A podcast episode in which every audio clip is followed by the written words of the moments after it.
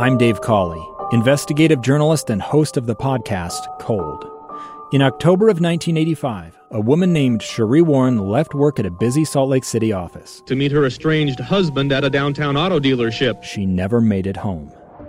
Sheree's car surfaced weeks later in Las Vegas. In the parking lot of a hotel casino. No one knows how it got there. Strange. It was strange. Both Sheree's estranged husband and her boyfriend raised suspicion for investigators. I kind of thought that he might have done something. But no arrests were ever made.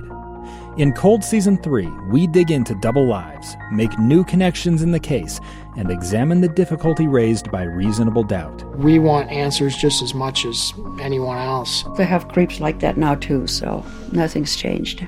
That's the new Cold Season 3 The Search for Sheree, now available anywhere you get your podcasts. Welcome to episode number 101 of this program, Live Mic. I'm your host, Lee Lonsberry. I have very important people on hold right now. We're going to be speaking in just a moment to Lieutenant Governor Spencer Cox. We're going to be talking to the talking about rather this uh, story out of Utah County where the accusation is two businesses have totally disregarded the guidance handed down by medical officials in the state, by the various departments of health, by the coronavirus task force, and all that. We're going to get into that. But can I share something personal with you uh, to kick off today's program? As you know, for the past uh, month or so, six weeks even, I've been broadcasting my program from the guest bedroom of my home in an effort to uh, exercise good social distancing. KSL News Radio has uh, taken some steps to, to separate us out a little bit and make sure that we're not uh, passing the coronavirus around the workplace. And I have told you that it has come with it a number of silver linings as I've been home, I have been able to spend more time with uh, my beautiful wife and my brand new beautiful baby Piper. I talked to you a few weeks ago about one of the milestones I was able to witness, and that was Piper eating solid food for the first time. Well, this morning we are knocking on the door of a new milestone, which is crawling. I just walked out into the living room and I saw her. Uh, she was on her hands and halfway up onto her knees, and she is becoming a mobile child. And all the experts, all the other parents tell me that that is the dawn of, uh, of a difficult time in child rearing. Anyway, so uh, I share that with you because uh, it meant a lot to me to be able to witness that here this morning. Now, uh, let's get on with the news of the day. So, what have we heard so far? In Utah County, two businesses. Uh, the accusation is that the heads of those businesses had handed down instructions to employees to disregard the social distancing guidelines, uh, not to follow them. In fact, uh, the result of all of that uh, was 68 cases of this coronavirus. Now, uh, there are a number of things that we don't yet know. We don't know the identity of these businesses. Uh, we don't know what the consequences may be uh, for these businesses. We've heard from a few officials thus far. We've heard from the Utah County Department of Health.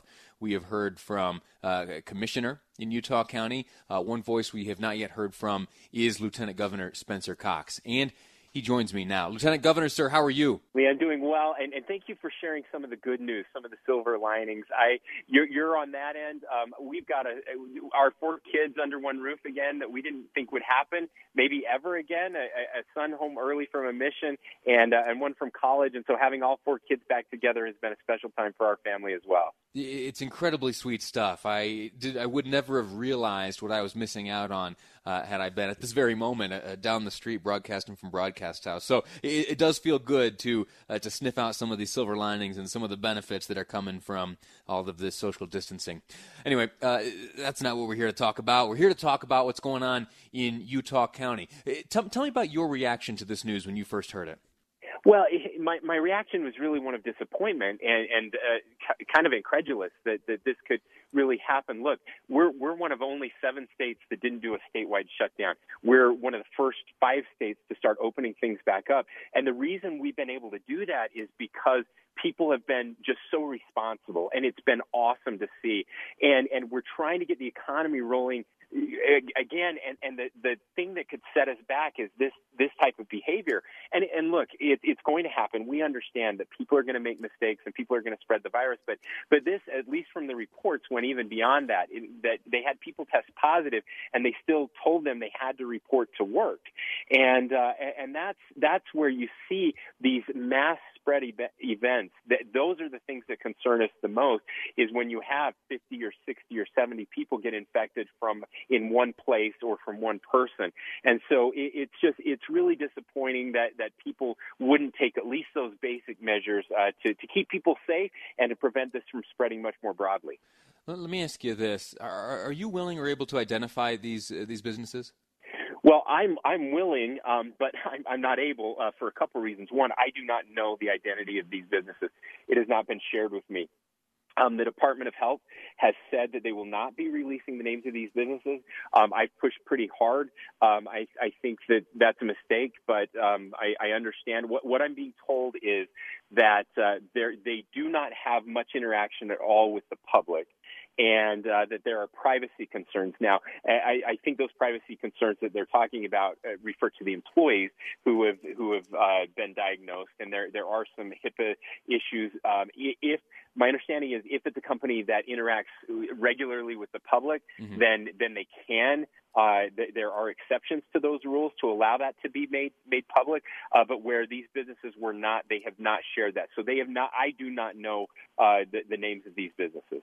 And let me ask you this: uh, as head of the COVID nineteen task force in the are you aware of any orders or laws that may have been violated by these two companies uh, thus far? Well, I, I know that that's being looked into. Um, I'm, I'm not directly aware if they uh, if they did violate um, the orders that we had in place at the time. Of course, Utah County was not under an order uh, like like Salt Lake County and, and some of these others.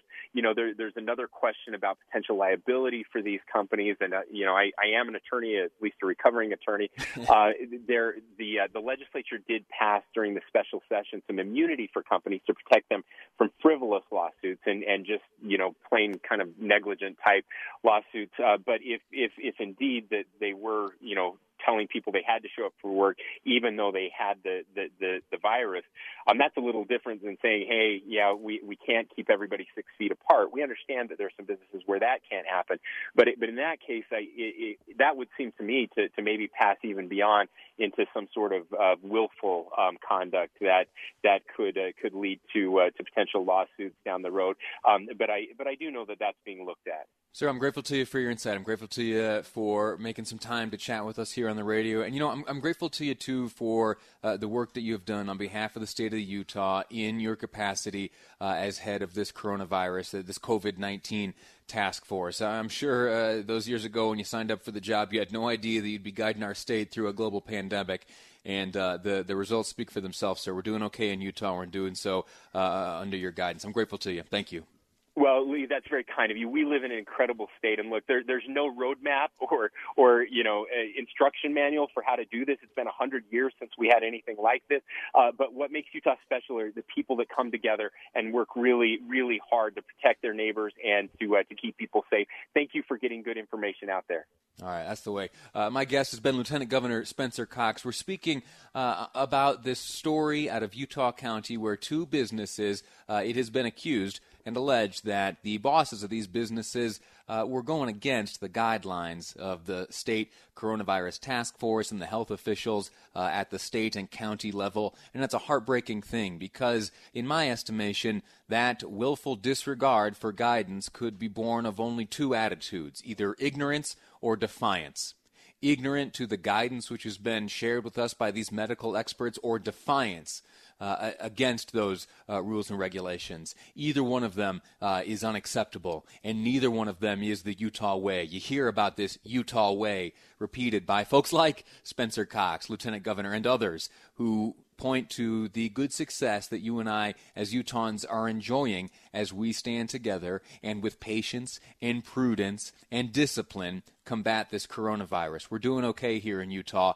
and it is not the Utah way to respond with ignorance or defiance, as may be the case in Utah County, manifested by these two companies. Uh, it breaks my heart, it frustrates me, it angers me uh, because it endangers other Utahns. We got to fix that, and we got to make sure that this attitude is not rampant. All right, I'm going to take a break. When we come back, my guest will be Salt Lake City Mayor Erin Mendenhall. Uh, she has a, a, number of things uh, we are going to discuss, including possibly a new flag for Salt Lake City, Utah's capital city. Also, going to talk about some of the streets in Salt Lake City being uh, closed down to vehicles, opened up for folks to I- enjoy and take advantage of all the space offered by the streets to uh, recreate while doing so safely and observing social distancing. Erin Mendenhall, mayor of Utah's capital city, Salt Lake, next on Live Mic. I'm Lee Lonsberry, and this is KSL News Radio. Welcome back to Live Mic. Hey, remember the word we learned earlier today? Vexillologist? Remember what that means? Means one who studies flags. Anyway, uh, just trying to keep you up to speed on all of the trivia content here available to you on Live Mic with me, your host, Lee Lonsberry. Hey, uh, listen, I want to turn my attention to Utah County for the next few minutes here. We spoke earlier on this program to the Lieutenant Governor, Spencer Cox, in his capacity as head of the COVID 19 task force. The story that you have heard reported on these airwaves throughout the morning is that two businesses in Utah County are accused of having uh, ignored the health guidelines handed down by county health uh, department officials, state health department officials, the coronavirus task force, the World Health Organization, the CDC, good common sense, everyone. Uh, they the, the accusation is that even after even after an employee tested positive for the coronavirus, instruction was handed down to get yourself to work. Well, what's been the outcome? We have learned that out of these two businesses, 68 people have tested positive for the coronavirus. And I want to tell you, my first reaction to that was one of heartbreak. Heartbreak, why? Well, because here, well, first off, how do you feel? When you hear this story, what does it make you think? Do you wonder why these instructions were handed down. Now, again, these are all allegations, and the, the strike force and the contact tracing and all of that will maybe someday reveal what actually happened there. But as you've heard from various folks at different levels, in the spirit of privacy, we may not ever learn which companies they are.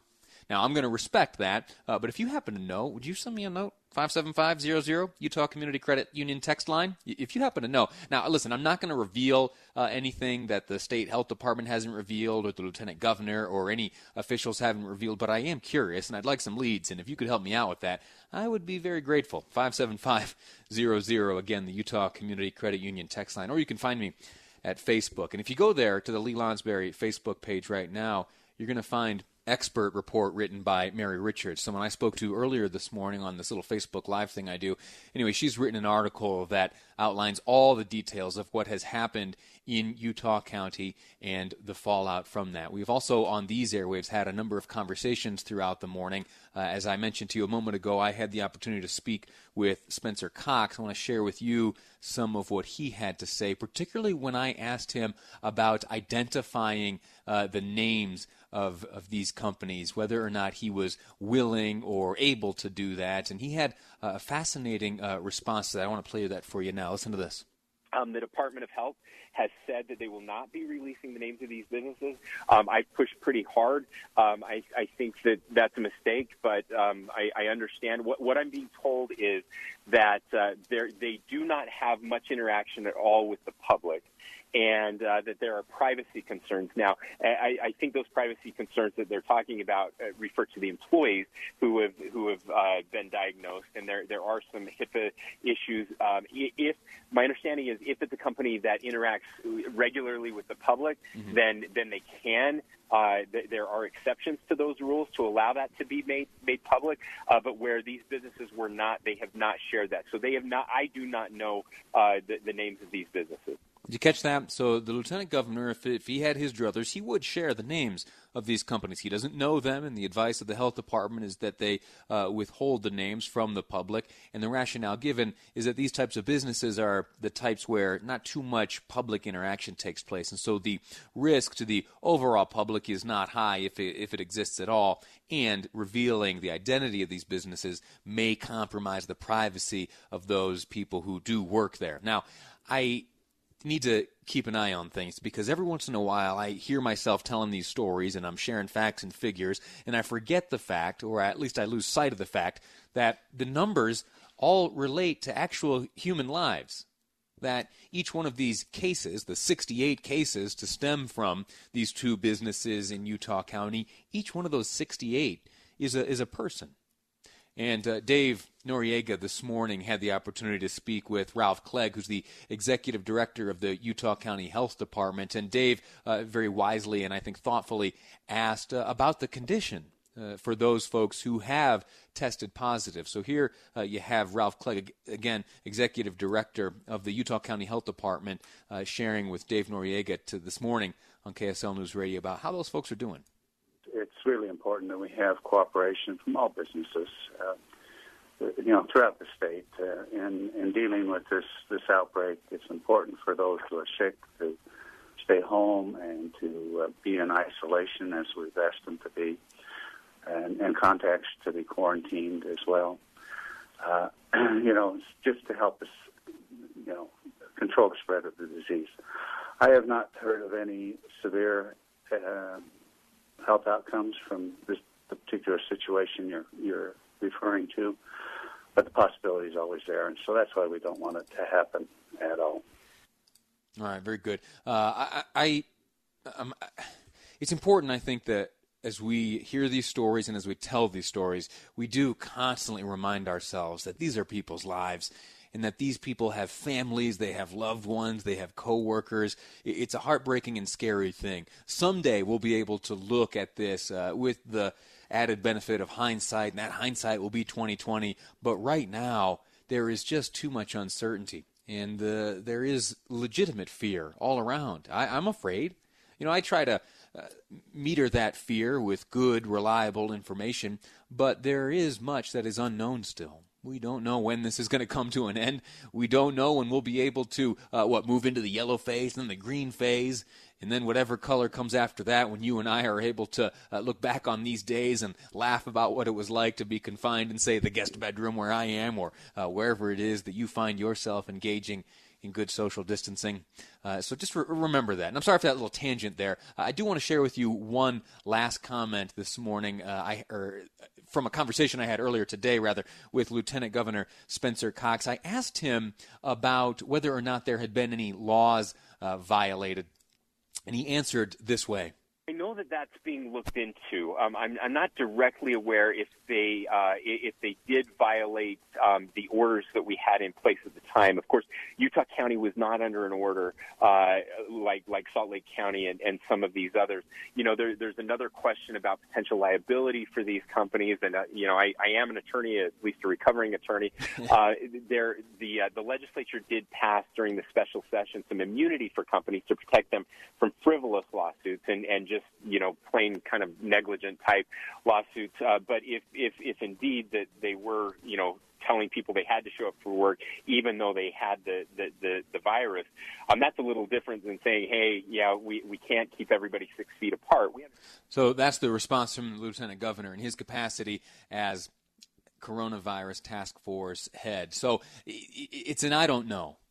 It's not yet known if these companies down there violated the law, and time will tell, certainly. And we'll continue to follow this story as it uh, as it becomes more and more clear, uh, if it does, in, in fact, do that. We're going to take a, a, break right now. When we come back, I'm going to be joined by Salt Lake County District Attorney Sim Gill. He has uh, been working on an issue for the last month or so where the ACLU made a request of the Utah Supreme Court that jails around the state of Utah release prisoners. Why? Well, to safeguard them against the spread of the coronavirus. Uh, Sim Gill has some pretty strong thoughts on that. He will be my guest next on Live Mic. I'm Lee Lonsberry, and this is KSL News Radio.